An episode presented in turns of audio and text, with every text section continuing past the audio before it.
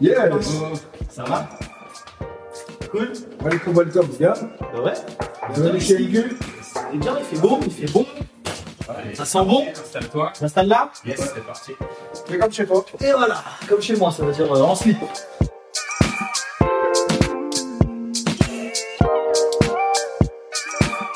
Salut à tous et bienvenue sur le podcast chez Endu. Aujourd'hui, je suis avec Tony. Comment ça va, Tony?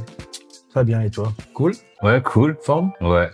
Je sirote un, un cru de chez NU. Hein On va recevoir un DJ qui a réussi à vivre de sa passion. Aujourd'hui, c'est Livou. Comment ça va, Livou? Bah très bien. Merci. On merci, dit, euh, c'est cool. Ouais. C'est avec moi, c'est plaisir. un petit un petit thé. un thé tropical. c'est On dit, Ça euh, fait du bien à la gorge. Ah ouais, c'est très bon, c'est c'est ouh, c'est chaud. toi, ta famille, t'es issu de plusieurs euh, origines. Alors, c'est ça? là, je, suis- je suis métisse, donc euh, j'ai grandi en banlieue parisienne, donc à Courbevoie, Ok. plus, plus précisément. J'ai fait toute euh, ma, ma scolarité là-bas, donc je suis resté en 92, Courbevoie, Le Valois, euh, tout ça. J'ai fait du, du hockey sur place pendant des dizaines d'années, Ouais. voilà, et euh, une école de communication. Et euh, en parallèle, ben, j'ai commencé le DJing en achetant une platine il y a très longtemps. Donc j'avais qu'une platine, peut-être euh, deux trois vinyles, pas grand chose. Certains que je piquais à mon père. et euh, et du coup, ben, j'ai commencé par euh, bah, j'ai une petite table. J'avais même pas de table de mixage au début. J'avais une euh, c'était une une chaîne Sharp où tu pouvais essayer un peu couper les euh, les fréquences. Mm. Et j'amusais, j'avais branché un auxiliaire dessus et je m'amusais en fait à mixer le peu de que j'avais avec la radio. Donc à l'époque euh, Génération, Nova et euh, et voilà. Et même quand il y avait Skyrock, mais Skyrock n'était pas encore hip-hop. C'est Skyrock était généraliste, voire en rock. T'es déjà en mode technicien alors. Ouais, j'étais en mode euh, les mains dans, le- dans, dans le conduit, les mains dans les câbles et tout. Et euh, ouais, j'ai une, j'ai vraiment, j'ai, j'ai vraiment une grosse salle aussi radio. J'ai beaucoup, beaucoup, beaucoup écouté les radios. J'avais un petit poste euh, radio. Et de là à connaître même euh, certaines fréquences par cœur, tu vois. Skyrock, c'était combien? 96 FM. Ado? 87, 87.8. Yes. Voilà. Énergie 100.3. Wow. Oh là là. T'as d'autres questions ou pas? Allez, Il y avait voltage, à- il y avait voltage c'est 97.9 à l'époque. Yes, ouais, c'est ça. Et puis après, t'avais toutes les radios, genre euh, 104.3, RTL, Europe 1, et 104.7, machin. Oh, je les connais par cœur, pratiquement. Ouais. Voilà. Mais on va revenir un peu plus tôt. Euh, qui t'a fait intéresser à la musique? Parce que Alors, en fait, j'ai euh, j'ai une famille qui est, euh, je dirais, musicienne en parallèle, en fait. Parce que mon père et ma mère avaient un orchestre, en fait, enfin, avec des, avec des potes et tout machin, et, des, et mes oncles. Et oncles qui sont guitaristes, voilà. Donc, euh, j'ai beaucoup, j'ai vraiment beaucoup baigné dans ce truc de, de musique jeune, tu vois. Pas en mode pro, mais vraiment en mode amateur. Donc, en cool, euh, c'est genre, euh, orchestre de famille, machin, pour les mariages, machin, voilà. Mais pas non plus euh, la grosse armada, tu vois. C'était plus pour le kiff et tout. Avec des gros niveaux, en plus, tu vois. Et euh, du coup, ben, j'ai commencé le, alors j'ai fait le solfège, le solfège. Donc j'ai fait le conservatoire de Le Courbevoie pendant 10 ans, voilà, avec euh, 10 ans. pareil autant de piano. Non, c'est 11 ans de piano, c'est 10 ans de piano et 11 ans de solfège. Donc, Voilà, et puis euh, et tout ça en parallèle, j'avais donc vers 14 ans, un truc comme ça, 14-15 ans. J'ai eu un petit héritage, donc j'ai eu commencé à prendre des euh, des platines machin et euh, et je la fais dans le disque aussi à l'époque. Sony, euh, Ouais. ouais. Un disque et je faisais des compines de disques au lycée tu faisais pour qui? Pour des pour des copains. Voilà. Quel style, euh, quels étaient les styles musicaux que ta famille écoutait Ah, en fait? Euh, à la maison, c'était vraiment de tout. De tout? Mon père était plutôt plus rock Ouais. et ma mère était, euh, on va dire, beaucoup plus euh, variété, et, euh, variété française, internationale. Ouais. Et euh, et vraiment de tout. Et il y a un style qui t'a marqué? Et moi, j'étais beaucoup plus rock au début. Ouais. J'ai toujours eu ces deux casquettes, Ouais. euh, rock, hip-hop, mais tout le temps. Ça veut dire que hum, donc j'avais une génération où il fallait choisir. C'était Ouais. soit un rocker, soit un, un mec du hip-hop en fait. Là, Et tu moi- parles de, de l'époque du collège. De l'époque du collège. Comment ta manière de t'habiller, tout ça. Voilà, tu vois. Ouais. Et moi, j'ai toujours, j'ai toujours mixé les deux, mais tout le temps. Mais enfin, tu peux le voir encore aujourd'hui, tu vois. Enfin, je vais pas faire du, du placement de produit, mais ouais, je- tu peux le voir encore aujourd'hui, quoi. Des gros mélanges de tout, n'importe quoi. Et, euh, et j'ai toujours aimé ça, en fait. C'est même ma culture, euh, c'est la culture skate et tout. J'ai fait beaucoup de skate aussi. euh. J'ai toujours aimé ce truc de, ce truc, tu sais, genre de, je vais pas dire truc américain, mais c'était beaucoup plus facile là-bas de mixer les choses, tu vois. Comme sur les, c'est les premiers albums de Body Count, c'était très rock, quand même, Ouais. tu vois.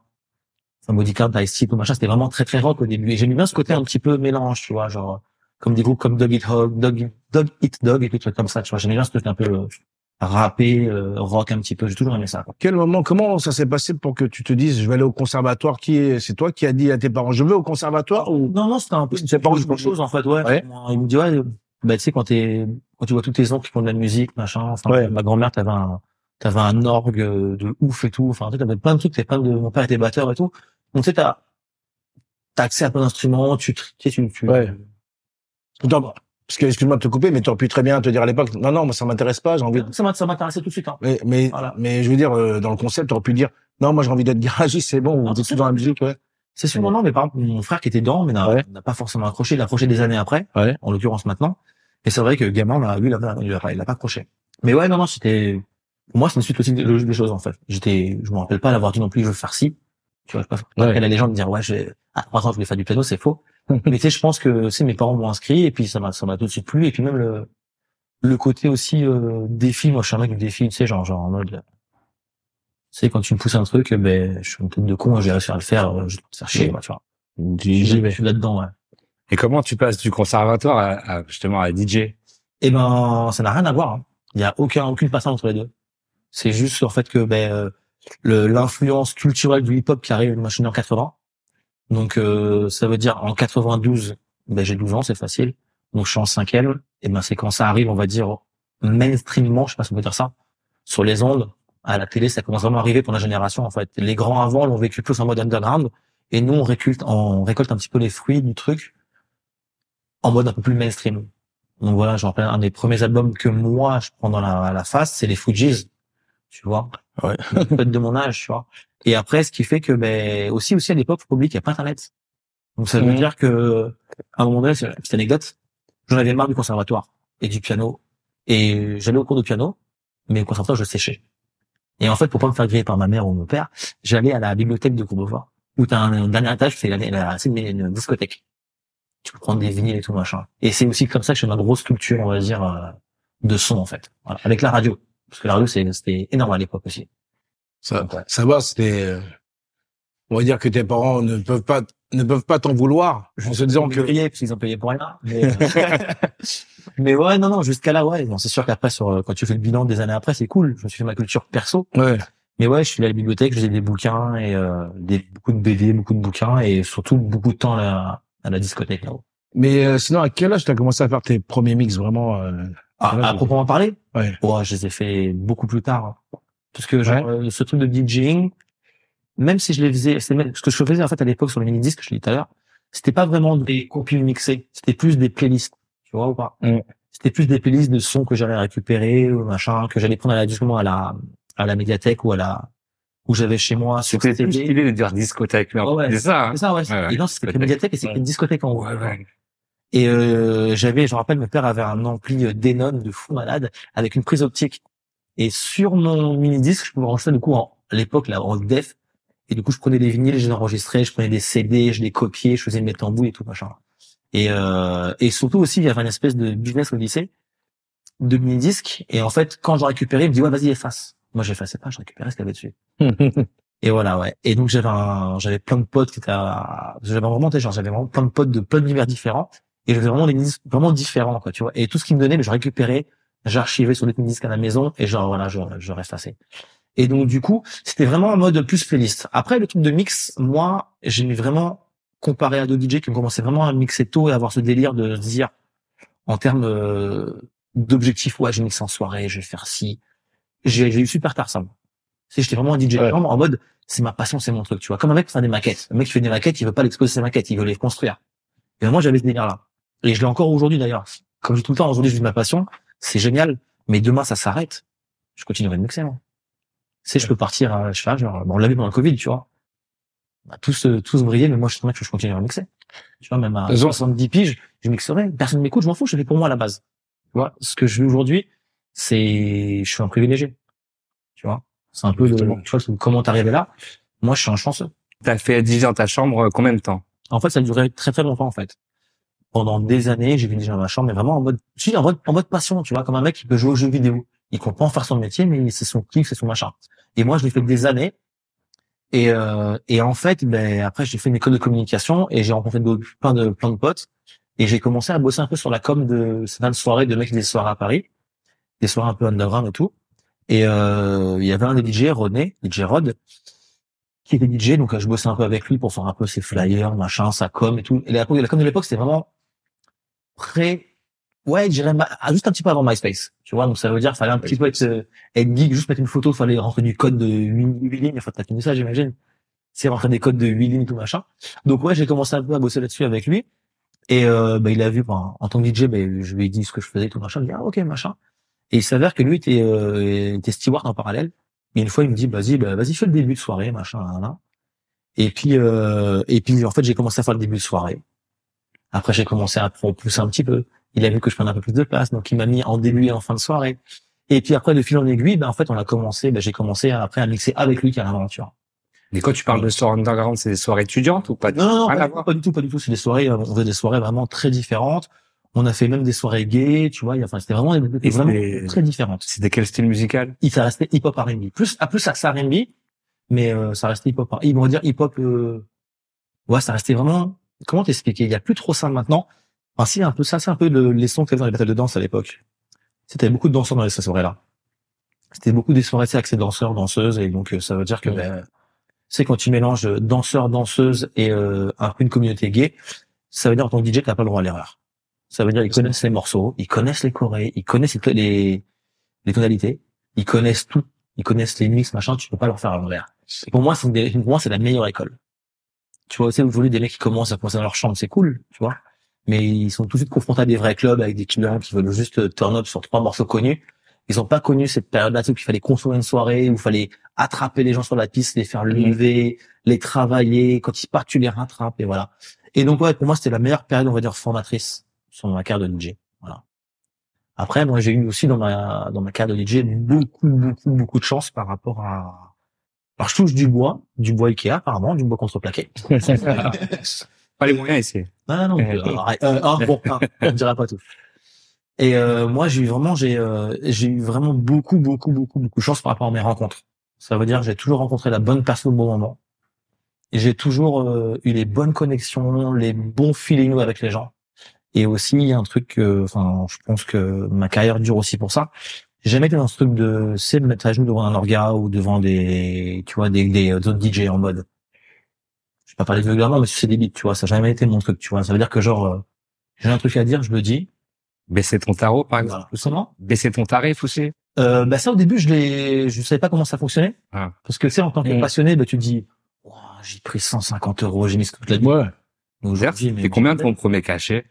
Alors, je te dire j'ai mixé de de 23 heures à 4 heures du matin c'était 90 euros C'était déjà les euros déjà? Déjà des euros D'accord. ah ouais j'ai j'ai j'ai- je suis entré là, en tant que pro pro DJ quand je dis pro c'est à dire genre euh, gagner de l'argent très tard À quel âge? Moi j'ai 43 ans aujourd'hui Non, mais à quel âge euh, Et j'ai commencé vraiment à, je sais pas, genre à 20, 26 ans, 25, 27 ans, un truc comme ça. À vraiment gagner de l'argent avec la musique. Et ça fait, ouais, et que depuis mes 30, 31, donc en l'occurrence, ouais, 13, 14 ans que je fais que ça. Et que je peux me permettre de vivre, et Dieu merci bien, tu vois. Mais ouais, ouais, non, j'ai mis très très longtemps, moi, avant de, parce qu'aussi à l'époque, les autres DJ aussi, à l'époque, ne te laissaient pas comme aujourd'hui, euh, ça aussi, ça c'est un autre débat, c'est aussi, aussi notre faute de ma génération d'avoir laissé les petits DJ d'aujourd'hui, là, faire tout n'importe quoi. Parce que nos grands à nous, tu vois, donc on, va, on peut les citer, hein, enfin, c'est Cut Killer, des mecs comme LBR et tout machin, même des plus, des, même des, des mecs qui étaient en place. Bah, en fait, ils nous laissaient pas le choix d'être, de, de- d'être mauvais. Alors, après, c'est subjectif, la musique. Tu peux être bon pour l'un, mauvais pour l'autre, mais ils nous laissaient pas le choix d'avoir zéro niveau, tu sais, quand tu passais avant eux, ou même c'est quand t'avais la pression. Surtout à l'époque, euh, T'avais la pression, quoi. surtout à l'époque, c'était, euh, c'était, c'est level, level. Tu dis bon, tu, les gens te regardent. mais à l'époque, Si tu fais un truc, euh, pour être encore très présent dans le game parisien, ouais. et français. Aujourd'hui, je tourne, je tourne beaucoup et je vois des DJ mais qui n'ont même pas le niveau de faire des pré pré pré warm up. Tu vois? Je, À l'époque, il n'y avait pas de DJ mauvais en soirée. Tu peux pas te rater. Tu peux pas te rater. Il Mhm. n'y avait pas de mauvais. Alors oui, tu pouvais genre euh, ah j'aime pas ce limite ça, ah j'aime pas quand il fait ces scratchs là. C'était des goûts. Ouais. Mais le mec était bon en fait, tu vois. C'est ça. comme- je sais pas, c'est comme une voiture. Tu dis j'aime pas cette voiture-là, mais elle va vite. C'est un bon moteur, mais j'aime pas la gueule. Tu vois, c'est ça. Et euh, à l'époque, t'avais, t'avais pas le choix. Et aujourd'hui, je trouve que c'est ce que je reproche au game aujourd'hui. Et sans faire les grilles, hein, parce que aujourd'hui, je bosse, je bosse entre 4 et 5 heures par semaine, donc c'est pas de la jalousie. Il y a beaucoup de gens qui vont dire, ouais, mais attends, lui, il parle parce qu'il, c'est souvent le cas. Beaucoup de gens parlent parce que eux ne jouent pas. Moi, je joue et je peux avoir ce constat-là. Aujourd'hui, le game, il est un peu pipé. Et on est un peu responsable. Les orgas, moi aussi, responsable. Ah, on est responsable. Ah, mais bien sûr. Et, euh, et je veux savoir, en fait, comment tu, euh, tu as préparé ton premier set euh, en tant que DJ Comment, Premier comment set, tu comment tu te sentais Comment t'étais Le premier set, c'est sur vinyle, Ouais. une soirée étudiante. Et, euh, et en fait, euh, ben, euh, pas bien.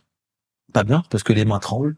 Le vinyle, ben, la table, tu la connais pas, parce que moi, j'avais une table, euh, tu sais, genre table bidon, tu sais, genre que j'avais l'habitude de ta table et Ouais, de ma table. Et tu sais, les platines, moi, c'était les mêmes, pour le coup.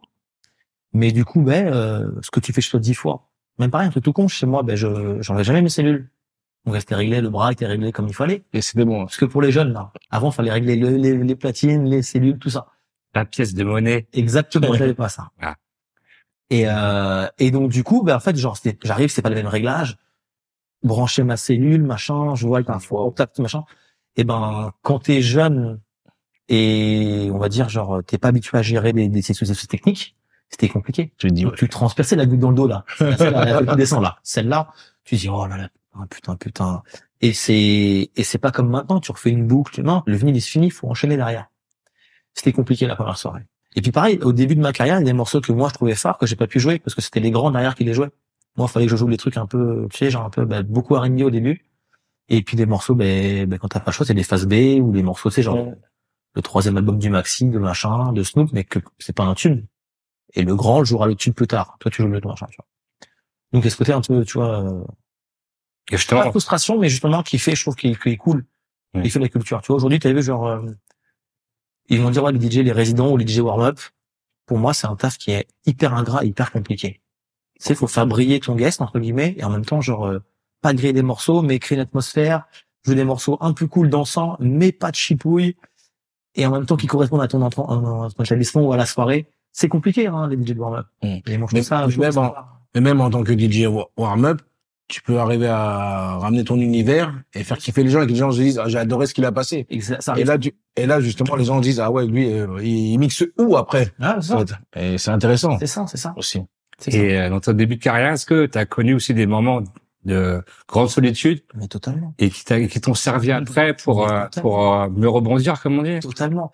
Le moment, mon moment de pire solitude, c'est en fait, il y a un mec qui me voit booker, il me voit jouer en- à Paris. Et c'était à l'étage des bains-douches. Il me voit jouer, il dit, machin, je vais te booker, j'ai un club et tout, machin. On tombe d'accord sur un tarif. À l'époque, j'étais pas compliqué. Et euh, tout se passe bien, on m'envoie mes billets. Bah, à l'époque, c'était bien m'envoyer les billets par la poste et tout, machin, tu vois. Ticket. J'étais content, je pars au booking. Et je pars avec euh, un flaquette de vinyle et un sac, euh, tu sais, les gros sacs de vinyle à l'époque, les Technics, là. Et euh, je jouais, alors je me rappelle plus du tout par où c'est, mais c'est vers l'est de la France, vers Mulhouse, par là-bas, un truc comme ça. Donc c'est vraiment le multiplex et tout. Donc j'arrive, le mec m'accueille et tout, mais adorable, t'as vu. Et euh, sauf qu'en fait, le mec avait un multiplex et je jouais dans la salle, la salle principale. J'arrive, le mec d'avant moi jouait les démons de minuit. Et il m'entraîne au bout de Dur. moi, c'est l'époque euh, très collé, zirconium comme ça, baggy, deux t-shirts. Pas de Serato Bah non, pas certain. Bah ouais, c'est ça, ouais. Ou alors je non, non. Non, bah, en fait, en gros, t'avais tes vinyles déjà, c'est ça. Mais tu ne connais pas à l'ambiance musicale. Parce que mec, il m'a- minuit. il m'a vu ce que je jouais en soirée. Ouais. Je me dis, bon, il va me bouquer pour ça. C'est, enfin, c'est une cohérence. Ouais. Il va pas bouquer un mec. Enfin, je sais pas, genre, c'est comme, euh, c'est comme les requêtes en soirée. Il y a un mec qui me demandait, ouais, t'as pas ça? En fait, tu me demandes de l'afro. Moi, je dis DJ pop, c'est soirée pop, R&B, généraliste. Tu me demandes un son pointu. Quand tu vas au McDo, tu demandes pas des sushis. Et vice Ah oui. Ouais. Donc, euh, regarde où tu vas avant. C'est ça. Donc là, le mec, il me book pour ça. Je me suis dit, bah, ça va être euh, facile. Sauf qu'en fait, ben, pas du tout. Et j'ai pris une chaussure. J'ai commencé à mettre deux morceaux et j'ai pris une chaussure. Une chaussure qui a volé. Il dit mince. Et alors, c'est ce qui est, ce qui est cool dans ce moment de solitude, c'est qu'en fait, le mec en question, il était content, il est parti parvenir à sa table, il dansait tout seul, sur mes sons, et je commence à vider la piste. Les gens viennent me voir, le résident vient me voir, le résident, en plus, c'est le résident un peu con-con. C'est genre, euh, Ouais. ah bah oui, hein. On n'est pas à Paris ici. T'es chez moi et tu... L'américain. On Ouais. n'est pas à Paris ici. L'américain. Et donc, du coup, ce qui était cool dans, ma, dans mon malheur, c'est que, en fait, tu sais, c'était les boîtes à l'ancienne où tu avais les vinyles qui étaient dans les racks derrière le DJ. Tu vois, c'était un DJ résident qui travaillait là, qui avait ses vinyles ici. Donc j'ai dit, ben, je peux Limite, devenir. comme ça, quoi. Voilà, Bah, comme ça, en fait. Et je me retourne, et ben, au hasard, ah, Vas-y. je connais pas, je connais pas, je ah, ça je ah, connais. c'est bon. J'ai dit, oh non, pas ça. Et en fait, j'ai commencé à faire un set, et ben, j'ai pas, la vérité, j'ai pas tué la soirée du tout. J'ai pu faire un set de, j'ai dû jouer au final 25 minutes, donc 10 minutes avec mes morceaux, et le reste avec ses morceaux à lui. Et ben, j'étais hors sujet total. Ouais. Donc, euh, alors que aujourd'hui, tu vois, avec le, un truc comme ça, un comme ça, aujourd'hui, avec les Serato et les soirées privées que j'ai pu faire, ce qu'on appelle soirées privées, c'est les soirées corporate, en entreprise, et ben, tu peux rebondir, tu vois. Et puis l'expérience surtout, tu vois. Est-ce que ce genre d'événement, ça t'a servi après pour dire, euh, pour, te méfier justement de ces promoteurs-là? Je me suis méfié, mais aussi pareil à l'époque, t'avais, bah, t'avais les réseaux, mais c'était, c'était vraiment que MySpace, tu pouvais pas voir euh, tel ou tel club euh, était euh, était réputé pour ça ou ça. Aujourd'hui, moi, je reçois plein de messages sur les réseaux, sur Instagram souvent. Ouais, j'aime ce que tu fais, j'aimerais me booker chez moi. Et sur le truc, je clique, il joue là. Ah, mais ah, c'est compliqué, il faut passer par un manager. Alors c'est pas vrai. Tu vois. Mais parce que je, je vais pas dire, ben, euh, Ouais. je ne correspond pas à ton club. Tu vois ou pas? Ton club pour moi est trop ceci, trop cela. En fait, et comme tout, comme je dis, on est tous le beauf de quelqu'un. Tu sais, moi, je suis le beauf de quelqu'un, et lui, c'est mon beauf, voilà. Et à un moment donné, bah, tu sais, genre, euh, on n'est pas compatible. Tu vois? Et je, enfin, même pour eux, tu vois, ça veut dire que je vais venir, ils vont me payer le prix que je vais payer, qu'ils vont payer, et je vais me retrouve, enfin, je me retrouver face à une clientèle qui, eux, vont pas kiffer, ils vont me payer, ils vont avoir des, mauvais retours. Personne sera content. Venez, on reste euh, dans nos trucs, tu vois. C'est clair. Et en plus, on a une époque où les gens, euh, tu sais, quand il y a des commentaires à mettre, euh, ça va vite. Et on dira, ah, mais lui, laisse tomber, euh, il a pas assuré, il est nul. Exactement. Et les gens t'achèvent. Hmm. Dans une ère où on va t'achever direct, vas-y. Où il est venu? Il sert à rien. On préfère notre président.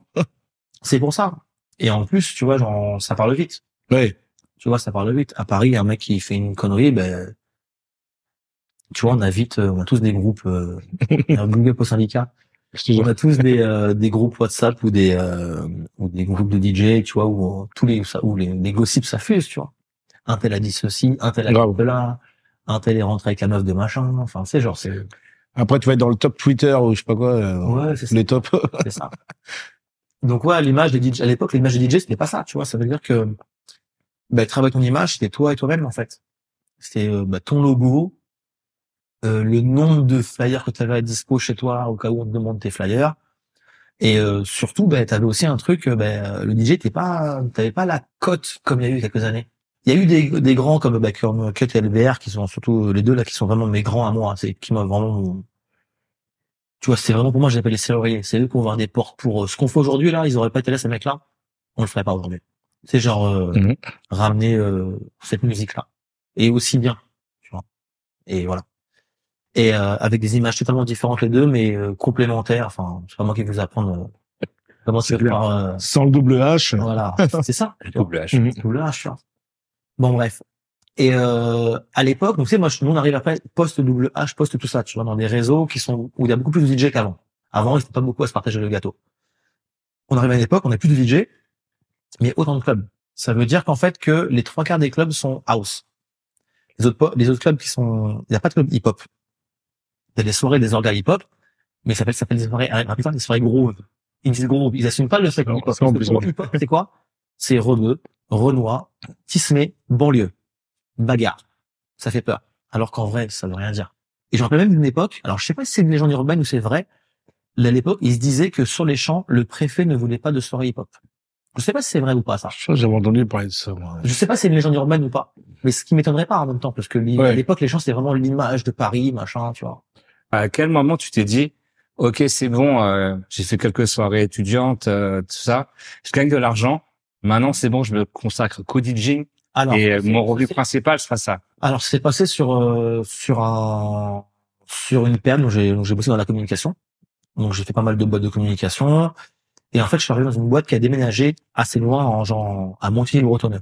Tu vois, donc pour moi, c'était loin. Donc, c'est-à-dire Mhm. qu'en moto ou en transport, c'est le bout du monde. J'habitais à la Garenne à l'époque. La Garenne Colombe. Donc, t'imagines, on prend tous les quais le matin, le danger, le danger. Le danger et les transports, ben, horribles. Et en fait, j'ai, c'était où je commençais à mixer, ben, genre deux vendredis par mois. Tu vois. Mais pas plus, tu vois. Et on commençait à me demander, ouais, alors attends, j'ai une soirée mercredi, machin, ça dit pas, tu vas faire le début. C'était le début de tout ça, tu vois. Et je me dis, bah non, demain je travaille. Tu vois, donc, euh, bah non, la semaine je peux pas, moi. C'est un peu cette conscience un petit peu, Tu faisais quoi comme travail? euh, chargé de communication. D'accord. Voilà. J'ai fait une école de communication. Et euh, et donc donc j'ai beaucoup bossé dans, dans, dans de la mode au début. J'ai fait des grosses boîtes, euh, j'ai fait Givenchy et tout. Et puis après j'ai toujours adoré le cinéma, donc je suis parti chez Fuji pour la pellicule. Voilà. Et euh, et donc en chargé de com pour la pellicule pour Fuji euh, France et Europe du Nord. Voilà. Et euh, et donc euh, donc donc Fuji déménage à Montigny-Bretonneux. Je tiens deux mois, j'en ai marre. Et là je vais voir ma RH, je dis je peux plus. C'est genre le transport, je peux plus. Je passe trois heures par jour minimum par transport, c'est impossible. Et en fait j'ai pu négocier un départ. Donc je suis parti avec un beau petit chèque. Je rentre chez moi. Ce chèque je le mets sur mon compte et je le mets sur mon compte. Je lui dis voilà, là j'ai eu un, diplôme, j'ai bossé. DJing, j'ai envie, envie de me lancer là-dedans. Donc ce compte-là, ce chèque-là, je le mets sur un compte et j'y touche pas. Et pendant un an, je me laisse un an pour kiffer la musique et DJing. Ça marche pas, ben je referai mon CV à jour, machin, et, euh, et je repartirai bosser en com. Et ben ça fait 15 ans que j'ai pas fait mon CV. C'est top. Voilà. Et ce chèque, j'ai touché que pendant le Covid, c'était la merde. Mais sinon, en vrai, je m'aurais pas touché. Et, donc, euh, euh, j'ai fait confiance au début, ouais. J'ai conf... alors, alors, il y a des soirées qui m'ont fait confiance. J'ai, j'ai bossé avec euh, ben, pas mal d'orgas différents et je bossais ben, beaucoup, beaucoup au bain à l'époque, au- au-dessus, euh, au restaurant. Et après, j'ai bossé au privilège. Donc en fait, c'est des horaires avec qui je bossais. Et euh, d'ailleurs, ça me fait rigoler parce que je me j'ai, j'ai dû jouer en, en, moi, je mets toujours en vinyle. Bon, je fais une petite anecdote vraiment DJ pour DJ. Et tu sais, j'ai dû jouer en CDJ. Et en fait, c'est les sons que tu joues sur Serato, sur les 3000, ton, tu sais, le, ton, ta jaquette, elle apparaît. Donc c'est la jaquette de l'époque qui apparaît. Et tu sais, moi, je refaisais, ben, en tant que geek, même en CD ou même sur Serato, moi, sais, je refais mes jaquettes, je refais les tags, tu sais, je note les les, les points cul, je refais tout propre. Je mets des couleurs et tout. Et en fait, c'est un morceau, il y a, je joue, je sais plus quel morceau, je jouais les morceaux, et c'était écrit Troopers. Vous voyez cette soirée-là? Les Troopers, soirées. Troopers, voilà. Habib et tout ça, c'est mes amis. Voilà. Et euh, c'était c'est Jude, ça? A Jude, ouais. C'est voilà, ça. là. Je sais pas ce qu'ils deviennent d'ailleurs. Si tu les vois encore, big up à eux. Habib, et, enfin, il est plus dans le circuit, il est dans autre chose. D'accord, ok. Bah si tu les vois, tu leur Ouais. voilà. Ouais. Et j'ai bossé un petit peu avec eux. Et euh, voilà. Et puis c'est là, bah, j'ai quand j'ai fait un peu mes armes avec eux, tu vois, au privilège et tout machin. Et puis de fil en aiguille, ben euh, j'ai bossé à droite à gauche. Et puis après comme ça, tu sais, les relations. Et comme je dis, j'ai toujours un positionnement genre en mode, euh, je suis là. J'aime pas me mettre en avant, mais je suis pas non plus en retrait, tu vois ou pas. Je suis moi. Et pareil, c'est un mec cool, faut bosser avec lui. Et ben on me le présente, ça se passe bien, on va bosser ensemble. Si t'as vu, genre il fait le mec ou je fais le mec, ça passera pas. Donc moi, je reste tel que je suis, tu vois. Vous connaissez un peu les deux dans la Ouais. vraie vie. Enfin, tu vois, je suis pas dans le truc euh, de. On a déjà bossé une fois ensemble, tu vois. Donc voilà, c'est cool. Maintenant, c'est, tu vois, c'est, ça se passe, ça se passe, et c'est comme ça, tu vois. C'est, euh, je suis pas dans le truc de. Je suis plus dans dans la relation humaine et pérenniser ça. Ça se passe bien au taf. Ben, vas-y, viens, on bosse ensemble, c'est cool, tu vois. Et donc en me plaçant comme ça, ben de, j'étais j'étais vraiment en porte-à-faux avec les autres mecs qui DJ, roi DJ, king of machin, nanana. Euh, le- des mecs qui arrivent de soleil en soirée, machin, qui se la racontaient, qui parlaient trop au micro et tout. Et ben du coup, ben je, en ayant ce, ce comportement, j'ai vraiment tissé des liens avec euh, avec les orgas à qui m'ont fait confiance. Et euh, et voilà quoi, tu vois. Et vu que j'avais un gros passif de DJ de chambre, donc grosse, quand j'ai grosse culture, culture, écouter la radio, à savoir quoi jouer. Et quand je me retrouve face à des, ben, comme aujourd'hui, tu vois, quand je reçois à des, des gamins de 20 ans ou des mecs de 40 ans, je sais quoi leur jouer, quand leur jouer. Parce que l'expérience fait que voilà. Et donc ouais, j'ai fait beaucoup de beaucoup de petites soirées, des warm, beaucoup de warm-up, beaucoup de, tu vois, genre des soirées où on avait 4-5 DJ, où t'arrives, ben tu sais pas quoi jouer. Le Serato arrivait, donc ça, moi, ça, pour moi, Serato, c'est la révolution. Mhm. La révolution. Mon SL1, mon gros boîtier là, mais oh, au début on gagnait à se brancher. Mais quand t'étais bien branché, mais tu te rappelles pas comme la révolution. Je partais au, au taf avec un sac à dos. Un défaut de, C'était complètement fou. Et même, même au bout de chercher comme ça, ben, clavier, tu cherches, le morceau, Tac, tu tac. l'as- tu l'avais en double au même moment. Voilà. Et puis, je touche du bois, jamais de galère de Serato. Enfin, si, une fois, enfin, un problème de Mac, mais c'était un problème de, de tension de- du courant de l'endroit où j'étais, ça fait péter le Mac, enfin. Et, et Ça, puis, pas euh, du ressort de, du Mac, c'est ressort du réseau électrique. et on va dire qu'avec le Serato, faut bien ranger ses dossiers et tout ça. Bien sûr, ouais. Faut bien, Ouais. faut bien. Et puis faire des sauvegardes aussi. J'ai toujours fait des sauvegardes de fou malade, moi. donc. Ouais. Serato, c'était moins bien pour les potes. Comment ça? Un pote de DJ, moi, j'avais une excuse pour rentrer gratos en soirée. Voilà, c'est juste ça. Parce qu'à l'époque, ils portaient les bacs de vinyle. Euh, C'est le mec qui portait les bacs de vinyle. Bah, je pas toi, parce que franchement, j'ai des potes qui m'ont aidé, et franchement, voilà, c'est- pour ça qu'il y avait plus de potes qui portaient les bacs. ah, C'est la petite anecdote. Moi, je connais un, moi, je connais un mec, je tairai le nom, un DJ qui, euh, qui, qui bossait beaucoup à enfin, qui bossait pas beaucoup à l'époque, mais qui voulait dans toutes les soirées. Il allait en soirée avec un fly case vide. Et, des gens- et c'est un mec qui joue beaucoup aujourd'hui. Et je dirais pas le nom. Mince, on aurait voulu avoir l'anecdote. Mince. Paris a pour réputation de payer moins les DJ résidents par rapport à la province. euh, Pourquoi, selon toi? Parce qu'en fait, en province, déjà, t'as hum, les, ben, je pense, maintenant aussi, les loyers sont moindres. Tu vois, un club à Paris, je, ben, je, j'ai pas les chiffres en, en tête, mais, euh, mais c'est hallucinant, quoi. Déjà, quand tu regardes un deux pièces à Paris, le prix que ça coûte, Ouais. je pas un club, tu vois, avec des beaux commerciaux et tout. Parce que oui, on dit un bail des beaux, les jeunes. On dit pas des bails. C'est pour autre chose. C'est pour autre chose, ça. et puis, le truc, c'est que si, ben, un tel ou tel DJ te dit, non, c'est pas mon prix, il trouvera forcément un autre DJ moins cher. Ouais. Parce que c'est aussi ce game-là, c'est, moi, je le vis euh, avec mon, avec mon pote Tony, Tony Vegas, qui est un de mes, un de mes meilleurs amis, avec qui on bosse, avec qui moi, je bosse beaucoup depuis des années. On fait beaucoup de passes aux autres DJ, tu vois. Mais on se rend compte, moi, j'ai pas vu des plans, parce que j'ai appris des années après ou des mois après, parce que les mecs passent derrière nous pour baisser les tarifs. Ouais. Et donc, ça veut dire que, ben, donc, si à un moment donné, le tarif baisse, un organe qui n'est pas un organe, qui n'est pas un directeur artistique, qui a pas d'image artistique, qui a pas de vision du- musicale de son événement, Ouais. qui est là que pour faire de l'argent de la bouteille, n'écoutera pas la musique. Donc, ça veut dire que qu'ils prennent un, un bon DJ Ouais. à 800 balles ou un mauvais à 200 balles. Quand je dis mauvais, c'est pas forcément mauvais, hein, ou un débutant à Ouais. 200 balles, parce qu'on a tous des débutants. Hein. C'est c'est ça Ouais, bien sûr. T'as le débutant qui veut monter et t'as le mec qui se brade. C'est pas la même chose. Moi, le débutant qui, qui prend 100 euros par soirée parce qu'il veut bosser et parce que le regard profite de lui, c'est bien pour sa carrière parce qu'il va apprendre comme ça. Et il va se rendre compte à un moment donné qu'il vaut plus que ça et il va upgrade. Et en bossant comme ça, c'est, tu vois, c'est tout ça sûr. un chemin d'upgrade. Mais maintenant, le mec qui, qui être de notre rang, qui baisse ses tarifs, euh, Comment tu, tu, tu négocies auprès de ton orga ou ton patron pour te faire augmenter quand t'es un DJ débutant et que t'as envie de progresser, justement, comme tu dis? Ben ça c'est compliqué en fait. C'est souvent ça passe par des frictions en fait. Par des frictions qui disent voilà ben moi j'ai fait ça mais voilà moi genre à un moment donné je, je considère que je suis arrivé à un, tel stade. J'aimerais bien pouvoir gagner un peu plus. Euh, me dire oui ou non. Enfin il me disait oui ou non. Ou alors ça pouvait être pris genre en mode mais non tu prends tu prends pour qui? Et c'est moi qui t'ai fait jouer en premier. Rappelle-toi c'est moi qui t'ai fait jouer là. C'est vrai. Mais grâce à toi aussi j'ai au début la preuve tu me prenais en warm-up de warm-up. Maintenant tu me prends un headliner. Et maintenant, t'as vu, quand je suis pas là, limite, tu vas un peu te décaler ta soirée pour euh, que je puisse être là. Donc, à un moment donné, donne-moi plus les cachets que tu me donnais avant. Viens, on augmente. Après, moi, même encore aujourd'hui, je suis pour les soirées coup de cœur. Ça veut dire que je fonctionne avec un... Si une soirée a un concept qui me plaît, eh ben, je peux y aller et baisser mon tarif. Mais je le baisserai volontairement. Et je dirais à leur gars, tu le dis pas Parce que le tu veux. là. Ouais. ouais. J'ai bossé, j'ai bossé pendant pendant quelques temps. Je bosse encore, mais ponctuellement avec eux, peut-être tant de fois par an, avec des Allemands. À l'époque, je suis Titi, ils viennent me voir, ils me disent voilà, des mecs hyper lookés, super bon délire et tout machin. Ils me disent on a concept de soirée, c'est ça, ça, ça, ça, ça. Et c'était l'époque du début d'ASAP et tout, tu sais, c'est son un petit peu vraiment down tempo et tout, ce que j'adorais. Et il me dit on a ça comme concept machin, on a trop de faire venir, mais on a ça comme budget. Et genre, c'était un truc genre 400 balles, tu vois, pour un booking en province, à l'époque, où moi j'avais une bonne petite cote parce que j'étais dans, dans le club parisien. On a commencé à parler, en dehors de la soirée. J'aurais dit, c'est quoi le mec? Payez le VHR, je viens gratuitement. Maintenant, ça fait 8 ans que je bosse avec eux. J'en fais une par mois. Enfin, une par an, à peu près une ou deux par an.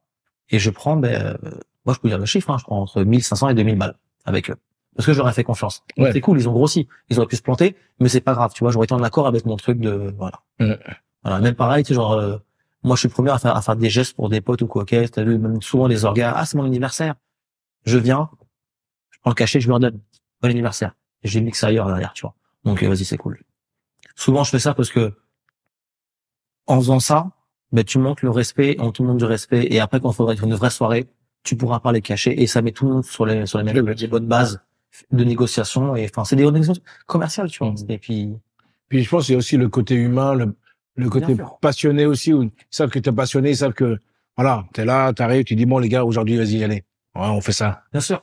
Moi, ça, m'est- ça m'arrive aussi plein, plein de fois. Parce qu'aujourd'hui, les gens, là, des, des gros orgas de soirée à Paris, qui sont plus ou moins gros, qui montent, qui descendent, j'ai bossé avec eux sur, euh, sur tous leurs concepts, par exemple. Et au début, sur les deux, trois premières soirées, j'ai refusé le cachet. Parce qu'ils s'étaient- ils s'étaient plantés. Tu vois? Ouais. C'était mes potes. Et, ben, j'ai pris zéro. Et non, non, je veux pas d'argent. Et après, je continue à bosser avec eux. Et après, sur, euh, sur 7-8 ans, ben, on a fait 12 000 concepts et j'étais résident de plein de soirées avec eux. Et c'est toujours bien passé, tu vois. Et justement, on a toujours l'image du DJ guest Hmm. qui voyage souvent à travers le monde, tout ça et tout. Bon, on croit que c'est la belle vie, mais en fait, Pas du tout. je pense que c'est un gros travail derrière. Pas du tout. C'est un gros travail derrière. Et euh, justement, euh, j'aimerais que tu nous expliques comment t'es arrivé à, justement à mixer à l'étranger et comment tu prépares tes C'est sets. par, c'est par rapport, vraiment, c'est moi, c'est par rapport aux endroits où j'ai mixé. Et par rapport aux relations que je me suis fait à la soirée. Ça veut dire que je suis passé de ces générations qui n'avaient pas les réseaux, qui a connu le développement des réseaux, et du fait de mon métier initial, j'ai pu m'adapter plus facilement à certains de ma génération.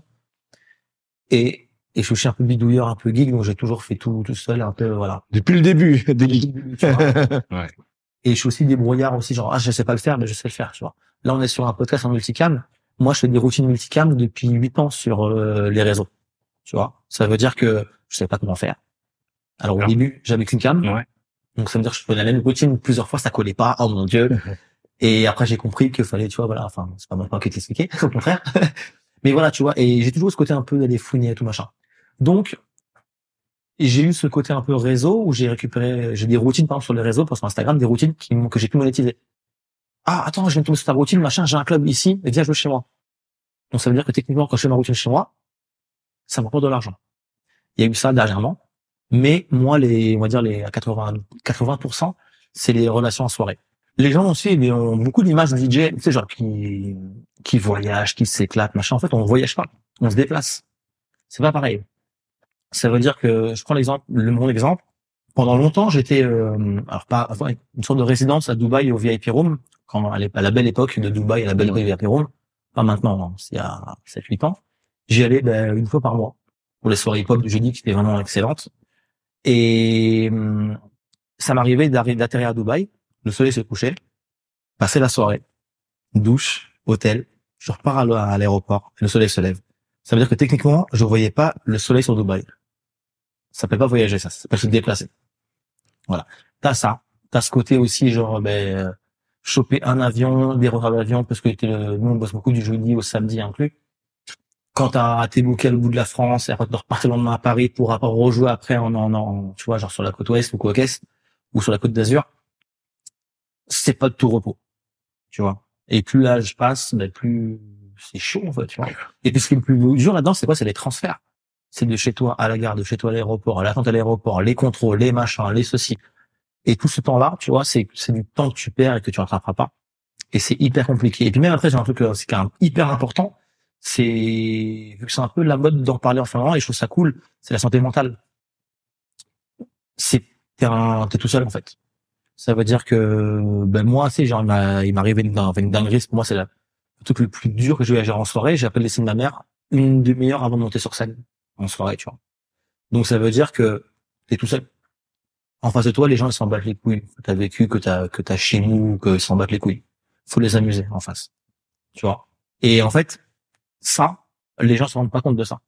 Tu vois ou pas? Genre, eux, ils sont dans un délire festif de soirée, ils se disent, bah, il y a de l'alcool, il y a des filles, c'est la fête, on doit s'amuser. Ils voient le bon côté. Et qu'on va aller voir le, bon côté. Ils se rendent pas compte que nous, en fait, les DJ ou les orgas, pour moi, c'est la même chose, hein, tu vois, c'est les orgas. Et les, bah, c'est pareil pour les, quand j'ai les DJ, les orgas, je parle aussi aux, je parle des sécu, je parle des physios, je parle des dames et des monsieur pipi, je parle des commis, Mhm. des, euh, tu vois, je parle de tout ce, de toute cette industrie de la nuit. En fait, genre, euh, voilà, tu vois. Il y a des, euh, il y a des trucs comme ça qu'il faut pas oublier aussi que, que c'est pas, alors on fait des métiers passion, on joue de la musique pour des gens en soirée, à gagner de, de, de l'argent. On est nos propres patrons. On bosse avec plein de gens, on se déplace, on rencontre des gens différents, on va à l'étranger, on voit des cultures différentes. Mais t'as ce côté en parallèle, tu vois, c'est fait un peu le côté, euh, le côté un peu négatif de la chose. Faut pas oublier ça aussi, tu vois. C'est que t'es vite tout seul, même on va dire euh, socialement parlant. Ça veut dire que t'es toujours en porte-à-faux. T'es toujours, regarde, moi je pars du principe que même, on va dire même, même, euh, même par rapport aux meufs que tu peux avoir. Voilà, demain t'es avec une meuf, euh, bah attends viens bébé on part en week-end. Bah non en fait parce que moi vendredi samedi c'est là où je bosse. Vendredi samedi c'est ton lundi à jeudi pour toi au travail. Donc, bah, ça- et en plus moi quand je travaille pas je suis pas payé parce que j'ai mon entreprise mais je suis mon propre salarié. Donc ça veut dire que je rentre pas d'argent si je travaille pas. Pareil quand t'es malade pas d'argent qui pas de pas de pas de sécu, tu vois. Et ça les gens n'oublient pas ça. Tu vois c'est à dire que socialement parlant genre euh, t'es pas là. Regarde, par exemple, tu parles avec tes potes, machin, ouais, vas-y, euh, viens, on fait une bouffe, un resto samedi et tout. Bah, tu ramènes ton sac. À 23h, bah les gars, j'y vais parce que Oui. là, je mixe là-bas. Voilà. Mais attends, vas-y, reste un petit peu avec nous. Tu peux le faire une fois pour les gros événements, c'est pour les 35 ans, les 40 ans de ton pote, machin. Mais au-delà de ça, c'est compliqué parce que c'est c'est dur de faire ça. Tu et ton métier. c'est ton métier et psychologiquement, t'es en décalage tout le temps, tu vois. C'est dur et, et pour dire, euh, quand il y avait l'épisode du Covid, Hmm? moi-même qui organise des soirées, j'ai eu quelques personnes qui m'ont envoyé des messages et là, je me suis dit, ça fait du bien de se dire que il y a des gens qui viennent à mes soirées qui me demandent est-ce que ça va? Tu Hmm. vois Mais sinon, après le reste, les Non, ils, gens se disent, ouais, c'est bon. ils pensent, ils pensent Ça pas à ça. Hein. Et, Ils pensent pas à ça. hein. Ouais. Après, bon, on va pas parler du Covid, mais c'est vrai que le Covid, on, a- on était vraiment les oubliés de notre de la nuit. ouais. Vraiment les oubliés, tu vois. Donc ça veut dire que on était les premiers à arrêter, les derniers à reprendre. On va revenir à une période euh, plus sympa. Bah oui. Alors, raconte-nous l'époque du Titi Twister. Ah, alors le Titi Twister. Parce Alors, que là, depuis tout à l'heure, on tourne à côté, on est là, mais... on veut y aller, mais on veut pas trop y aller. C'est ça. Le Titi, c'est pour moi, c'est euh, le meilleur club que j'ai fait de ma vie, vraiment, tu vois. Et en plus, je l'ai, je l'ai rodé. J'étais, euh, j'étais booker là-bas et DJ résident. Donc ça veut dire c'est moi qui bookais tous les DJ et certains événements. Donc euh, je dirais pas DA parce qu'il y avait un DA sur place et puis le lieu suffisait à lui-même. Vous avez été déjà à l'époque, vous. hein? Oui. Ouais. Donc vous savez, le lieu suffisait à lui-même. T'as pas besoin de DA. Ah, moi, je suis super calé. C'est vrai? Ouais. Jamais rentré des autres. ah merde. J'ai vu des photos. Il y avait un, un néon. C'était dingue. Et ouais, grosso modo, Titi, c'était quoi? C'était créé par euh, par euh, par euh, plusieurs personnes, donc Cyril Perret, Sifu et euh, et comment s'appelle et euh, et le boss de le mec qui a créé le Queen, Philippe Facien. Et en fait, ils ont créé un lieu sur enfin sur une perpendiculaire des champs, un lieu atypique. Ça veut dire avec une avec une déco rock poussée. Donc ça s'appelle Mhm. Twister. C'est le bar dans un des films de Tarantino et Rodriguez, Nuit en enfer. From Dust Till Down en anglais. Et euh, c'est un bar de vampires dans le film. Putain, j'ai spoilé le film, merde. Et euh... et bon bref, voilà. Et donc c'est un c'est un club, on va dire déco rock, mais déco rock vraiment poussé.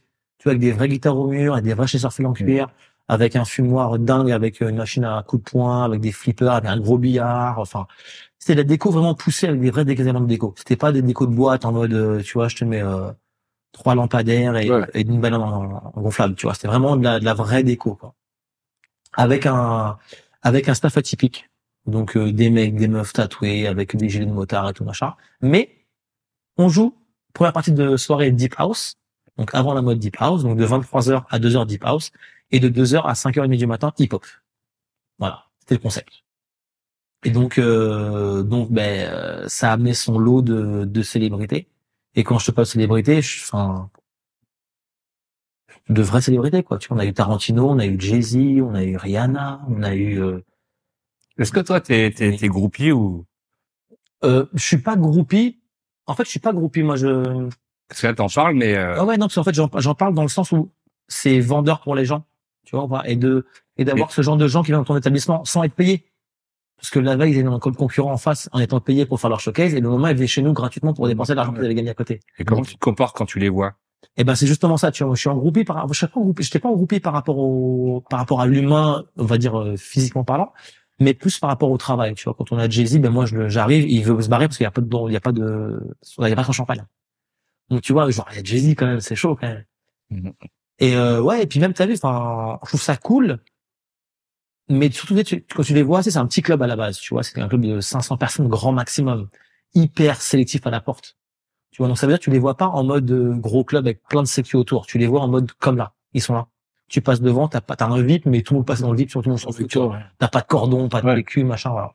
Donc tu les vois vraiment un peu, tu vois, un peu comme des clubs de New York, un petit peu, tu vois, comme euh, Wanoke à l'époque à Dubaï, à, à New York, où t'es genre, bah, tu rentres, ah, ah, bah, c'est qui? Ah, bah, c'est lui, Ah, ah, bah, c'est machin, c'est- ah, c'est machin. Tu vois, et t'es, t'es au bout de ta toi, en, en petit parisien, tu te dis, ils sont tous là. tu vois? Et ben, c'est un peu cette époque-là, c'était vraiment ça, ce Titi. Et donc, euh, et puis musicalement, ben, on faisait ce qu'on voulait. Enfin, on faisait, je faisais ce que je voulais, quoi. Ça veut dire que je bookais qui je voulais en DJ. Genre, euh, je jouais ce que je voulais. Fallait que ça reste euh, qualitatif. Et C'est quoi le budget euh, pour, un, pour, un, pour un guest hein, là-bas? Un guest, c'était, c'était pas cher, hein. C'était 400, c'est 300, 400 euros, un truc comme ça, je crois. Pour le guest. Mais on était, on était DJ. Et on tournait une demi-heure, une demi-heure. Parce que, en fait, euh, les directeurs et la clientèle étaient tellement durs que je voulais pas mettre le guest dans une position de guest qui se plante et qu'on lui tire dessus. Et je les faisais jouer, bon, on faisait une demi-heure, une demi-heure. Ce qui fait que bah, c'était exponentiel pour la soirée, pour son niveau à lui et pour mon niveau à moi et pour les clients aussi. Parce que les clients qui avaient euh, le qui avaient mon set, on va dire du vendredi, tu sais, je, je jouais là-bas jeudi, vendredi, samedi. Le jeudi, j'étais tout seul, mais le vendredi, samedi, j'avais un guest. Et le samedi, souvent, je prenais Jax, avec qui je bossais, euh, que j'ai fait bosser au Titi. Et, euh, et donc, du coup, en faisant ça, eh ben, le client qui est là va entendre une routine différente. Et si moi, je vois qu'un mec qui fait ma routine à l'envers, une autre routine, eh ben, moi, je vais dire, mais attends, mais il a mis ça, attends, je vais mettre ça. Tu sais, c'était que des battles saines. Tu vois, parce fait que pour une soirée, moi, je trouve que le, que d'avoir des, tu sais, quand t'as plus, quand des grosses soirées avec plusieurs DJ qui font chacun leur partie, ça, nul. C'est mieux les demi-heures. Ça permet de construire un petit truc comme une demi-heure. Et le DJ d'après, elle va dire, putain, je vais mettre ça. Attends, t'as mis ça, je vais mettre ça. Et ça monte le niveau, mais de ouf. Et en plus, quand t'as dedans un résident ou un mec à l'habitude de la soirée, il va savoir, lui, un peu mettre un petit coup de barre pour te dire, attends, là, on part trop là, viens, repart par là. Tu vois, un peu axer la soirée. Et en fait, on a fait ça au Titi, et ce qui fait que c'était une recette, mais qui musicalement a payé de fou. Et après, ben, la DA et la porte, hyper serrées, ont fait que, ben, euh, ben, on a eu toutes ces, toutes ces grossettes qui sont passées en cliente, en, en client. Mais, mais aussi, qui s'amusaient, quoi. c'est aussi le fait que tu pu booker aussi les, les bons DJ parce que c'est important Mm. musicalement parlant. Et comment tu fais pour passer de euh, DJ du Titi euh, Twister à Booker à... Quand je mixe, je me débrouille et j'apporte un truc différent des autres DJ, qui eux Mm. étaient déjà dans l'époque du huitième, qui étaient dans le circuit, on va dire, du sens, euh, L'angle d'or. voilà, du triangle d'or à Ouais. l'époque, et qui était dans le circuit. Donc, ils jouaient vraiment huitième. Et moi, le fait de jouer un peu plus bellevilloise, de jouer, mélanger hip-hop vraiment dark, et derrière, je vais te mettre un truc euh, un peu girly, un truc un peu... C'est toujours ma, ma, ma patte, tu sais, genre de vraiment de prendre un morceau, de le déstructurer, d'en mettre l'original, le sample et la reprise, et derrière, je mets un petit jingle pour faire rigoler les gens. Et en fait, ça, ça a vraiment pris au Titi. Et par rapport à la DA, la DA, qui fait ça et en fait, ben, un par un, les mecs, en fait, ils les ont écartés. Donc, euh, donc voilà. Et euh, et après, donc euh, donc voilà, donc le DA, le, le DA m'a dit, bah c'est quoi, vas-y, genre, est-ce que tu des mecs qui font un peu comme toi, machin? Et ben, je dis ouais, j'ai un peu pas une team, mais genre des mecs avec qui Ouais. je m'entends plus ou moins bien. Même, même, j'ai même booké des mecs avec qui je m'entendais pas, mais qui pour moi correspondaient à ça. Et je me suis même embrouillé avec des potes parce que je les bookais pas, parce qu'ils avaient pas le niveau, ou alors parce qu'ils avaient pas la l'image pour venir jouer là-bas. Ah oui, aussi, j'ai oublié, un truc aussi, j'ai j'ai aussi bossé, moi je bosse encore souvent avec lui, avec, un- avec un mec qui s'appelle Alpha. Alpha CDB qui m'a fait euh, bosser beaucoup dans les soirées de Fashion Week. C'est le numéro 2 de Louboutin en France aujourd'hui, enfin de Louboutin au monde aujourd'hui. Il a une agence de com aussi. En fait, j'ai beaucoup bossé avec lui. Il avait fait beaucoup de soirées chez Maxime avec euh, une clientèle, mais euh, vraiment très pointue du monde de la mode. Avec qui, des gens à qui, musicalement, tu peux pas leur faire. Et ça, quand tu as une soirée comme ça, c'est pire que d'aller une soirée généraliste. Avec des gens qui veulent que leur break ou leur Rihanna. Tu leur fais pas. Ça veut dire que tu mets mets pas de tube, tu mets que des trucs pointus, machin, machin, et voilà. Et, euh, et voilà. Et donc, du coup, comment je passe de booker? Parce que, du coup, du fait de, au début, on est plein de DJ, du fait d'avoir cette vision que j'ai par rapport aux soirées mode, donc j'ai mixé pendant, je sais pas, j'avais Fashion Week, j'ai fait peut-être euh, dix fois Louis Vuitton, tu vois, j'ai dû faire, Ouais. euh, j'ai fait Givenchy cinq fois, j'ai fait euh, Yamamoto, j'ai fait Kenzo, enfin j'ai, sincèrement, je vais faire le mec qui se la raconte, mais il faudrait que je ramène vraiment mon, mon press kit ou c'est mes archives pour te dire ce que j'ai fait vraiment en termes de marque. Mais excuse-moi de te dire que si tu te l'as raconté entre parenthèses, Mhm. comme on peut dire, Mhm. Tu l'afficherais sur tous tes réseaux. C'est pas une chose que tu fais. Pareil, j'ai les photos avec tout le monde, avec plein de restas, mais j'ai ouais. photos. With my bro, ben non en fait. Ouais. Bien sûr. Tu vois, le nombre de mecs que je vois en soirée, à la Rosta, with my bro, le mec s'est même pas quitté. Il se dit, ouais. Tu vois, alors que moi j'ai vécu, Dieu merci, j'ai merci beaucoup, j'ai euh, j'ai vécu des moments avec des grosses grosses grosses têtes, excellentes, tu vois, des acteurs avec des des vrais stars, tu vois. Moi, très souvent, je dis aux DJ, euh, je leur dis, euh, vas-y, mets un truc que les gens connaissent pas aussi, vas-y, prends des risques. Je je leur dis, euh, vas-y, on s'en fout. Mais du moment que les gens, ils restent sur la piste en se disant, c'est quoi ce son? Mais je danse quand même, en fait. Et c'est fort, parce que ils arrivent à me tenir sur la piste. Et moi, j'aime bien quand c'est comme ça. Je dis, vas-y, vas-y, balance des trucs euh, qu'ils connaissent pas, on s'en fout. Non non, je Tu comprends, je comprends. Mais c'est un organe qui est éduqué avec un passif. Oui. Mais maintenant, t'as beau être un organe comme ça, éduqué avec des DJ en plus chez qui tu bosses comme DJ, bah c'est, j'adore ces mecs-là, tu vois. Ouais. J'avais d'ailleurs fait bosser Chris Youngidé, j'avais fait bosser Titi à l'époque. Beaucoup Titi. Franchement, c'est un de ses, enfin, c'est un de ses premiers bookings réguliers que je donné à l'époque. Chris, ouais. Ouais, parce qu'il tire la route de fou, ce mec-là. Il est trop fort, bon mindset et tout. Ah, C'est depuis l'année des, euh, on fait Soul and Food euh, à Bastille, et c'est depuis, Ouais. euh, depuis Gros, gros, gros DJ. Mm. Technique et gros mindset. Shout out à lui aussi. Ah bon. Bon, Noise un peu moins, parce qu'on aime pas trop Noise. Noise. Il a des bonnes blagues quand même. Gens. La noisette. Il fait beaucoup, ouais, non, mais beaucoup de bruit. enfin voilà, tu vois, genre, euh, ça veut dire aussi, tu n'es pas aussi le, tu vois, quand on prend ton ta, ta soirée, Ouais. dis ça aux à tes DJ, en plus de gros DJ, tu vois, qui savent ce qu'ils font, techniquement parlant, musicalement parlant, culturellement parlant. Ouais. Rien à dire sur le DJ, enfin, rien à dire sur les, sur les DJ. Même quand tu bookes Iwan, pareil, rien à dire Iwan, rien à Ouais, dire, le patron. Maintenant, quand en face, sur la piste, t'as beau faire ton travail d'orgueil tout machin, t'as sur la piste des gens qui sortent partout et qui veulent que leur truc, et ben à un moment donné, t'as beau avoir les meilleurs DJ du monde qui font les, les meilleurs sets musicaux, machin, et ben si la vieille greluche, elle veut son Rihanna Work Work Work Work, et l'autre qui veut son Shake West que je peux plus jouer, j'en veux plus, ou son Pop Smoke Dior, si tu le joues pas, ils vont dire ah mais la soirée ouais vite fait la musique, parce que eux, ils vont ils vont attendre que ça toute la soirée, Mm. tu vois? Mais, Et alors que, alors que Ça t'affecte ça ou? Moi ça m'affecte de ouf ouais ça m'affecte de Mm. ouf. Les playlists, ça m'affecte de ouf. Parce qu'en fait, le truc, c'est que, pareil, tu sais, vu mon âge et ma progression dans, dans, dans le game, je me dis, je m'arrêterai quand je retrouverai que tout ce qui sort, c'est nul. Mais t'as des albums de ouf qui sortent tous les jours. T'as des trucs de ouf qui sortent tous les jours. Juste, en fait, les gens, ils ont tapé un blocage et ils se sont arrêtés à des so- sur les soirées. Ce que je fais, moi, attention, c'est les soirées, on va dire, euh, on va dire, euh, de clubs vraiment, vraiment cool, sais, avec une bonne image et tout machin. Ils se sont arrêtés à un délire. Et des fois, par-ci, par-là, tu peux jouer une nouveauté ou un petit tube de l'album qui vient de sortir, ça va prendre parce qu'il y a eu la trend TikTok, parce qu'il y a eu le, parce que Travis a fait une vidéo avec euh, machin Jenner, Matub, machin, pardon. Et, euh, et dans ce cas-là, Oui. dans ce cas-là, ça, ça devient, ça devient viral, donc tu peux le mettre. Ouais. Là, on t'a vu récemment euh, avec euh, Wemby sur les champs quand il a fait Mhm. tout pour son sponsor. Là, tu Ouais. prépares comment ton set? Parce que Alors- les gens sont pas venus pour danser. Alors, alors Wemby, t'es là? Voilà, pour son, en fait, Wemby, là, en fait, il voulait, en fait, genre, il a mis son équipe, donc beaucoup de quinri, il voulait que du hip-hop pointu. Donc, pour moi, c'est génial. J'ai pris mon Spotify, et j'ai mis ce que j'écoutais, en fait, tout simplement. Donc, les derniers albums de, de tous les, de tout ce qui est sorti, et j'ai joué vraiment de nouveautés, nouveautés, nouveautés. Tu vois, genre, euh, Et ils ont réagi comment? ils ont réagi, bah, les, ses potes, ils dansaient. Après, c'était une présentation de, tu vois, c'était, le son était pas trop fort, donc c'était, ça a dansé un petit peu au début. Et puis après, s'il y avait des animations, machin, c'était, puis, c'était, pour son événement pour lui, tu vois, pour le, pour l'annonce. Donc c'était un peu, c'était pas une soirée dansante. Mais ouais. Mais en général, sur une soirée, moi, en fait, genre, euh, bah, du fait de l'expérience et que je bosse beaucoup en soirée, je prépare mes soirées, je fais toujours une, ça une crate, un dossier avec des sons dedans. Et en fait, les- quand je fais la soirée régulièrement, cette crête-là, je, je, je vais la nommer par exemple, euh, genre demain, je sais pas, je joue, euh, je joue euh, chez Nguyen, tu vois, dans ce club-là. Je joue une fois par mois là-bas. Et ben en fait, je vais prendre une crate et je vais prendre une quinzaine de sons que je vais mettre dedans, que je vais préparer. Des sons que j'ai entendus, nouveautés, des sons que j'ai Shazam, des sons que j'ai piqué entre guillemets un autre DJ qui a joué, il dit, ah putain, il a joué ça, oh je joue jamais. Et ben je vais le mettre dedans, tu vois. Et après, je vais tenter, attends, je vais tenter une routine avec ça, je vais voir si ça va passer. Ah, attends, ça fait penser à ça. Ah, ce nouveau Sexy Red, là, la nouvelle meuf, là. Il fait penser à ce beat-là. Si je le mixe comme ça, eh ben, je mets ces deux morceaux dedans, comme ça, tu vois. Et c'est qu'en fait, j'ai un dossier avec, euh, on va dire, 15 morceaux improbables, qui n'ont rien à voir les uns avec les autres, mais c'est un peu ma ligne de, ma ligne de direction.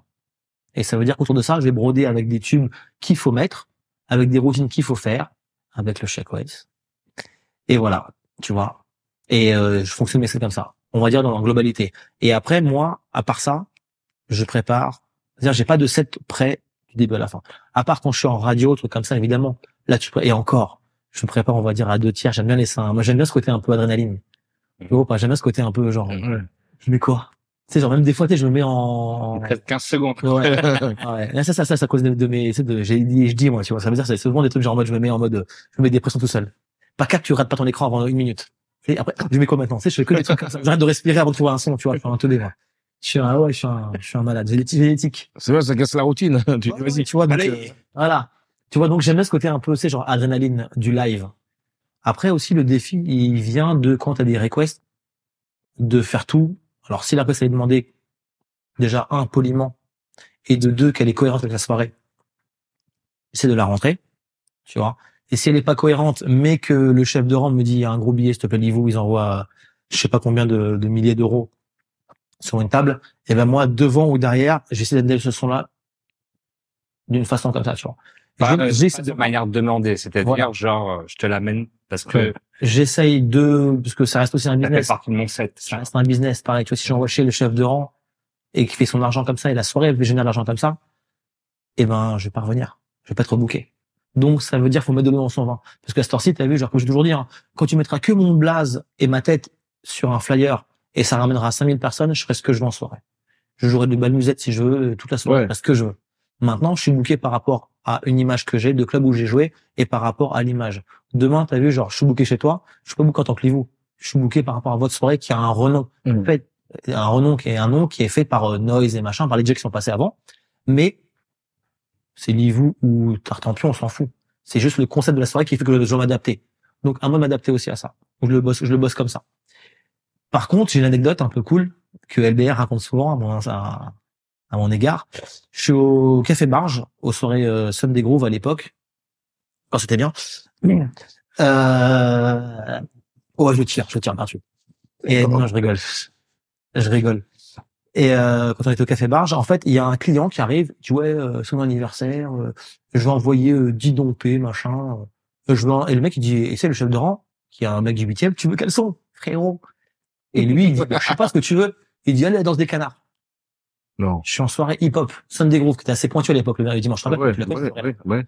vibe de ouf, c'est vibe un petit peu genre euh, comme les soirées à Los Angeles, comment ça s'appelle, The Do Over, Ouais. un peu comme ça, tu vois, genre en Danse mode, des canards. en mode t'as vu genre machin. Il bon dans des canards parce que le mec il envoie 10 dompés. 10 dompés, c'est un budget quand même pour une soirée comme ça, tu vois. Donc ça veut dire que je suis résident de la soirée. Comment je vais faire? Partage de connexion parce que j'ai pas dans des canards. Ouais. Donc je télécharge à l'arrache la danse des canards et je mets la danse des canards sur le Redeem Bam Bam. C'est la danse des canards qui et les gens dansent, ils n'ont pas remarqué. Et là, j'ai dit, wow, quel exploit. Bien joué, bien joué. exploit, je sais pas, mais en tout cas, même. c'est c'est le, le c'est le génie du moment, tu sais, où tu dis oh je vais faire ça, et ça peut j'aurais pu me planter de ouf, attention, hein, c'est souvent c'est moi, j'ai, j'ai- tu sais quand t'es adrénaline, je le plante souvent. Il y a des fois des routines que je fais, mais après l'expérience fait que tu rattrapes, et ça se voit pas. tu vois. Personne n'a rien vu sauf toi. Et le client et les gens continuent à danser. Ouais. Mais Il y a toi qui as vu. Et ça les gens, fait- ça un peu ça, un peu ça comme ça, mais Mais ils ont dit, ils sont pas de danser, tu vois. Ouais. dit que et tu vois, et Bertrand souvent il, il ponctue cette, cette, cette, cette, Ah ouais. LBR. Ouais, LBR, pardon. Ouais. LBR ponctue cette, euh, ce- cette histoire en disant que lui, à son époque, tu vois, genre, ben, on m'aurait sorti des platines. On m'aurait viré viré des platines, tu vois. C'est une époque différente. Et euh, sinon, quel conseil tu pourrais donner à des jeunes qui souhaiteraient euh, se lancer en, en tant que DJ Franchement, un seul. Bosser. Carrière. Ouais. Bosser.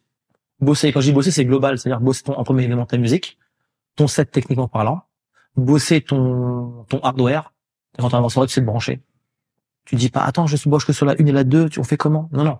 Ouais. bien on se branche, tu vois? Euh, et surtout bosser aussi ton image, parce que ça fait partie de en- sa génération, tu sais, de bosser l'image. Et aussi, genre, surtout de, ouais, de rester humble, pas forcément humble. Tu peux te créer un personnage et être un petit peu hautain, machin, tu vois. Il y en a qui l'ont fait. Un- le plus grand, le serpent l'a fait avant tout le monde. Regarde où il est maintenant, tu vois. Il a, il a, enfin, Mm. c'est tombé, quoi. Il est, il est pas plus haut. Tu peux Ouais. aller plus haut. Donc, t'as vu, il a créé ce personnage-là, machin. Ça, c'est cool. Mais, je sais pas, genre, euh, je pense que pour débuter, il faut être euh, intelligent, intelligent et bosseur. Intelligent et bosseur, et puis surtout genre euh, être euh, être un peu différent sans te mettre en marge. Et J'ai une petite anecdote là à propos de toi. C'est Ah ouais pas moi qui vais la raconter, c'est Oh, quelqu'un qui va te la montrer. Et c'est pas moi. C'est pas moi. Et c'est pas moi. Oh merde. Yo, tu vas bien? Bon, je vais te raconter une petite histoire euh, sur notre ami Livou. Il y a six ans, on était parti à New York euh, pour jouer pendant la Fashion Week. Et, je sais pas, on avait un ou deux soirs euh, de libre. On s'est dit, venez les gars, on était plusieurs, euh, venez les gars, on sort, on se fait une petite boîte. Bon, jusque là, tout va bien, on est parti en boîte. Et après, on a fini euh, dans un strip club. Et euh, notre ami Livou euh, avait abusé de la patronne, je pense, euh, ce soir-là. On voit notre gars, il est devant le bar, jeter des billets en l'air. Jusqu'à le lendemain, euh, sa banquière l'a appelé pour savoir si euh, il s'était fait voler sa carte bleue, quoi. Donc, euh, bah, vas-y, bah, tu peux lui parler de ça et euh, je sais pas s'il s'en souviendra. Hein Allez, bisous, Léo Et ouais, bah Tony Vegas, un de mes meilleurs potes euh, DJ avec qui je partage plein plein de choses. Un plus qu'un frère, mais vraiment c'est quelqu'un que j'aime de tout mon cœur. Et euh, en fait, on est parti à New York il y a ouais il y a 5 6 ans avec euh, DJ Ike, un, on appelle le maire de, de, de Londres, un DJ qui joue à Londres beaucoup beaucoup, et DJ Lucky, donc le fameux Lucky. Ouais. Et euh, c'était la première fois à New York avec nous. Donc on l'a pris avec nous et puis Brian, le boss de Jungle. Donc on est parti faire un trip à New York en mode on mixait tous chacun tous les soirs machin. Et un soir on bossait pas, on s'est fait une sortie ensemble. et euh, et ben c'est pas ce qui s'est passé. Hein. Quand il dit que j'abuse de la patronne, on parle pas de la patronne du club. On parle de la patronne de la tequila, la marque la patronne. hein, que ce soit vraiment voilà. Et bon, bref, il avéré qu'on on a, on a, on a fait deux, trois soirées, enfin des événements, des soirées. Et on a fini avec euh, un pote à nous qui connaissait un strip club. On a fini en strip club. Et ben là-bas, c'est très culturel, tu vois. Là-bas, tu sais, tu retires à la machine, t'as un ATM, genre, euh, voilà. Tu retires, ouais. un distributeur, tu retires en billet de 1 ou de, ou de 5, et après, tu le lances sur les strip clubs, tout machin. Et en fait, ben, l'alcool aidant, le New York avec les copains, euh, bonne, bonne grosse bouffe chez Miss Lilies avant et tout. Beaucoup trop d'alcool pour tout le monde. Et ben on a fini ben euh, ouais ben sur la scène avec les stripteaseuses on a envoyé des billets tout le monde comme ça euh, faire des câlins au sécu enfin vraiment genre euh, mais vraiment c'est genre c'est quand nous on a l'alcool avec Tony l'alcool déjà connerie et on a l'alcool riche. Ça veut dire quand tu plus tu bois plus t'es riche ce qui n'est pas vrai tu vois ou pas?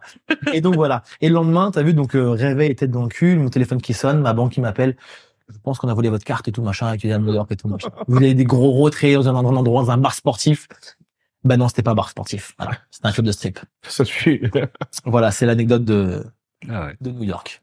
Alors sur euh, Insta, sur les réseaux, ton pseudo c'est Livo.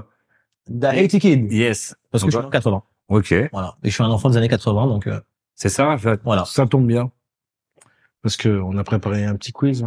Ouais, ouais, justement. Des années 80 Et ouais. Ah ouais, putain. Allez, c'est né en 80, les gars. J'ai pas vécu les 80. Enfin, j'ai. Écoute, nous aussi, euh, on est- Ah, ça Ouais, commence ouais. à, ça commence à bégayer, ça. y est. Voilà, ouais. C'est à cause du thé, ça. ouais, c'est parfaitement. Alors, quel jour a été diffusé pour la première fois le clip Thriller de Michael Jackson Ah. sur la chaîne MTV Ah Non, j'ai des propos quand même. Ah ouais. Parce que je vais pas te dire là. Ah ouais. Alors, euh, première première réponse. Sur MTV US, hein. Ouais, ouais. Le 25 juin 1981, Ouais. le 9 novembre 1984, le 2 décembre 1983 ou le 1er janvier 83. J'ai 80. On doit se réfléchir. Bah, franchement, là, c'est en plus des dates, en plus, c'est des dates, genre, ils sont relativement proches. J'ai 84. Eh ben non, c'était le 2 Mais- décembre 83. Bah, j'étais pas loin, c'était Ouais, ouais, un mois après. Ouais, grave, c'était pas loin, mais c'était pas ça. On a dû mettre 90 pour Ouais. Ouais, non, mais non. Bon, non, plus simple non, maintenant. je savais que c'était pas dans ces eaux-là, par contre. Plus simple maintenant. Qui a composé la musique du film Retour à le futur? Je sais que t'es fan, t'as... ouais. Alors, euh, John Williams, Hans Zimmer, Alan Silverstein ou Eric Serra? Non, c'est pas Eric Serra. Ouais. C'est euh, John Williams. Eh non Non, c'est Star Wars. John Williams, c'est Star Wars. Ouais. Et c'est le deuxième. Hans Zimmer. Le deuxième, c'était Hans Zimmer. Ouais. Non. Non. Quoi? Non, c'est Alan Silverstein. Tout le Ah monde ouais pense que ouais, c'est John Williams et tout. Ouais, ouais. Ça, je savais ça pas. fait vachement ouais, John Ah Williams. ouais. ouais. D'accord. Bon, c'est un peu plus rap, je pense. Allez. En 86, quel groupe de rap a marqué les esprits avec le titre euh, My Adidas? DMC. Voilà, on va besoin de te le dire. Bon, c'est bon, ouais. Allez, dernière question, tu la poses, là, vas-y. Allez, dans quel club parisien se déroulaient les soirées chez Roger Boîte Funk A. Bain-Douche. B. Palace. C. Globo. Ou D. La Main Jaune. Moi, je dirais Globo, parce que j'ai j'ai pas connu ces soirées-là. Bon, bah. Bonne réponse. Ah, voilà. Ah, voilà, tu vois, c'était... Comment tu fais Bah voilà, bah merci. bah, Les cool. cas, Merci pour l'accueil, les gars. Merci à toi. Merci mille fois. On a Hâte de voir un ta bon et puis, euh, puis voir les prochains invités. Ok. Alors, le moment Gros, est c'est qui d'ailleurs invité prochainement? On peut pas le dire, c'est secret défense. Trois petits points.